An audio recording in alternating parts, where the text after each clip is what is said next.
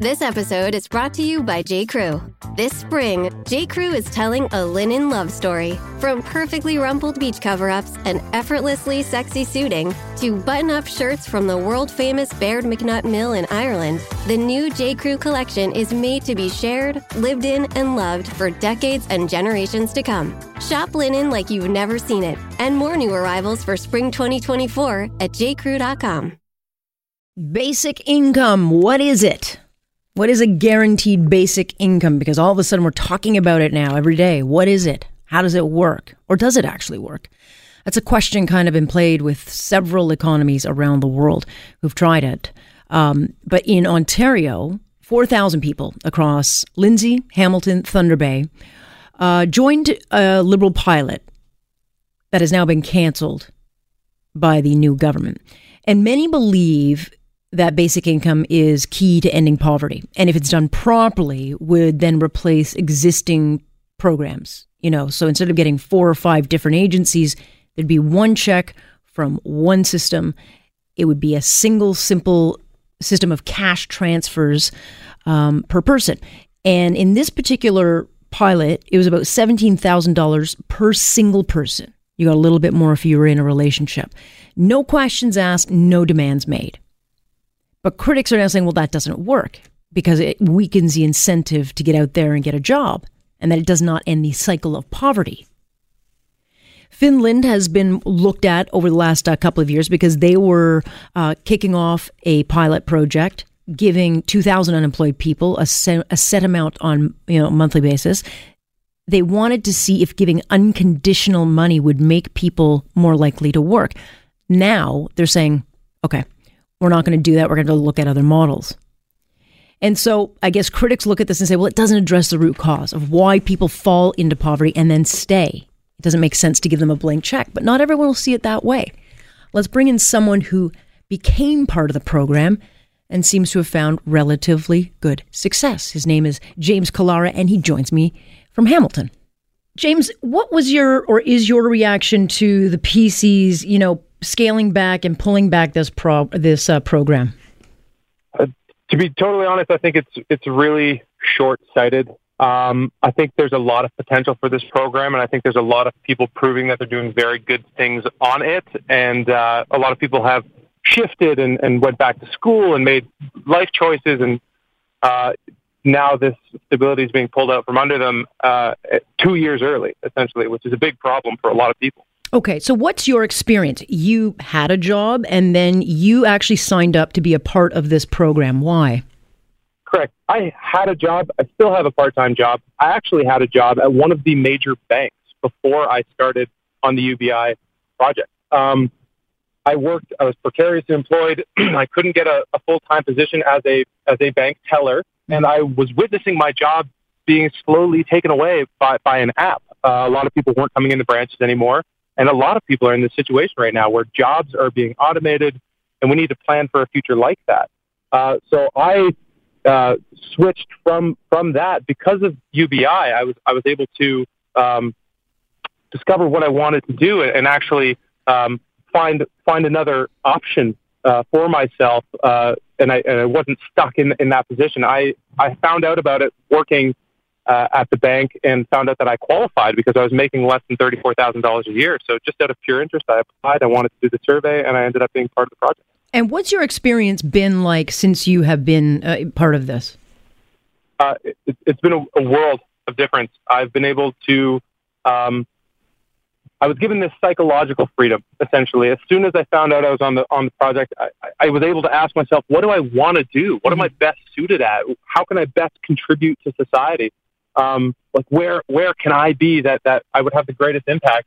And it wasn't at this job where I was doing a, a menial task, uh, and, and I knew that, and I was able to explore that now and not be so worried about my stability and feel so trapped uh, um, by by that position that I was in. Um, my life's transformed. I'm I'm doing my art. I'm starting a business soon. I've taken the entrepreneurial route. Um, I've worked harder than I've ever worked, and I don't plan on being on UBI for, for more than 12 months, to be totally honest, I was using this as a springboard to become an entrepreneur. So you're one of the success stories. So I think a lot of people will look at that and say, this is great. You get a guy like James who wants to work, uh, can get into a program where he's got financial, um, you know, a little bit of stability and doesn't have to live with the fear of losing uh, everything overnight. Um, and so he yeah. can go out and invest in himself. That is, I think, the success story we want to hear. But what would you say are the downsides of the program? Because I think a lot of those who have looked at um, um, a basic income guarantee as as a, a, way to go forward say the big fail is that some people who are trying to be given the incentive to work don't actually end up working, so they stay in the cycle. So, from your perspective of this, um, the program that you were involved in, where are the shortfalls, the for- shortcomings? I believe that the shortcomings come from the stigma and they come from not being educated. Even the people that are against the idea of, of UBI I, I believe, lack a, a, certain education level when it comes to the future of jobs. Entrepreneurship is the future. What we need to do is couple things like this, like basic income, with uh, the idea of education towards entrepreneur, entrepreneurship, towards people doing something for themselves, maybe taking a creative route and making money that way. Um, the, the pitfall is giving money and, and not giving instruction. Giving money uh, without any sort of other social incentives or other information or help on how to get started or, or what avenues they can go down, mm-hmm. I think we need to invest in the people. So basic income doesn't necessarily mean just give people the, the money and see what they do with it. Um, we can also implement other strategies to help them discover what it is that they can do with that freedom and, and that they're capable of doing and, and where they can be most efficient in society. Because at the end of the day, people want to do things. People want to contribute. People want to be part of community. And the economy is human. The economy is community. It is uh, healthy people, healthy ecosystems, and healthy states of mind.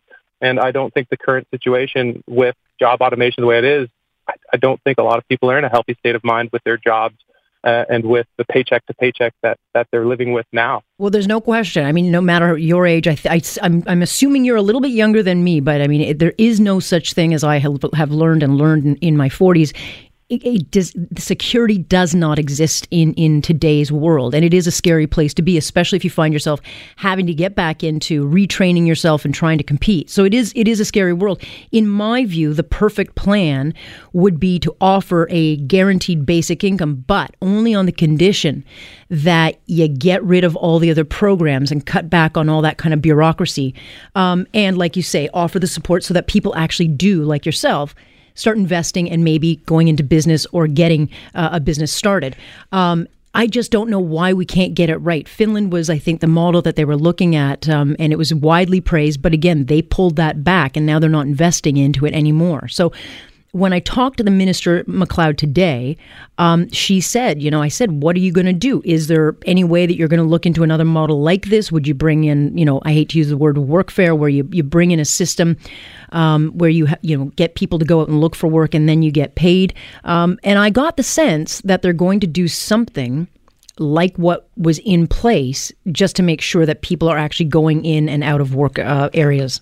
Yeah. Um, I'm not sure where they're going to be going with it. I know that we can do it right. I know there is a way. I think uh, one of the big problems right now is is the fact that there's so much disagreement. There's so much partisan politics. There's one side and then the other. It's this huge, massive pendulum of of change and, and progress towards the future, and then this massive pendulum swings yeah. backwards towards cuts and short-sighted financial only narrow-mindedness. Uh, the financial statements and dollars yeah. isn't what Canada is made of. It's not what the economy is made of. It, it, the economy is made of us. It's made of people. It's made of creativity. It's made of art. It's made of entrepreneurs. It's, it's made of people who want to change the world for the better and who want to leave a world for our children that is stable, where they can explore the options no matter what walk of life they come from and, and find out what they can be and how they can help change the world and influence their society. And the way it is right now, um, you know, just the job system alone, I think we need to learn how to discover, uh, you know, meaning beyond jobs, meaning beyond uh, what I do for work. Oh, what do you do? Uh, I do this for a job. That is a, is a problem that I see in our right. society. And I know a lot of people that are in my situation that don't like their jobs, are in a very small box, and are capable of doing so much more to help their community, to help their country, to help, you know, our humanity to progress and, move forward towards a better future. Okay, so And, I'm uh, I'm running against a wall though. Just, just let me ask you in summing things up. When all is said and done, it seems like you've you're on a path. What will you be doing? I mean, you've had a chance to be on this program. Where are you? Where will we find you? You know, in the future. Within the next three months, I had already had a plan by about October to launch a Kickstarter project and start my own business. Uh, I was planning on being off UBI uh, in less than 12 months. That was my trajectory. That will continue to be my trajectory. I'm one of the lucky ones on this program. There are a lot of people right now that have gotten the rug pulled out from under them. Uh, they went back to school or made new housing arrangements, and now not only are they unstable like they were before, it could be worse because maybe they left their job or maybe they've decided to make a three year plan and two years of their financial planning for that two year plan is now gone. Well, problem. James, I appreciate your insight and hearing the other side of this. Thank you. Thank you very much. That is James Collara, who was part of the program and uh, seems to have a bit of a different insight into it. So, look, it works for some. I don't think it works for all. Let's see what they can come up with. Because there is something to be said for a guaranteed income. You get rid of all that other riffraff, you streamline the services, you cut the costs, and that way you get actual money to those who need it. I'm Alex Pearson, and this is Global News Radio.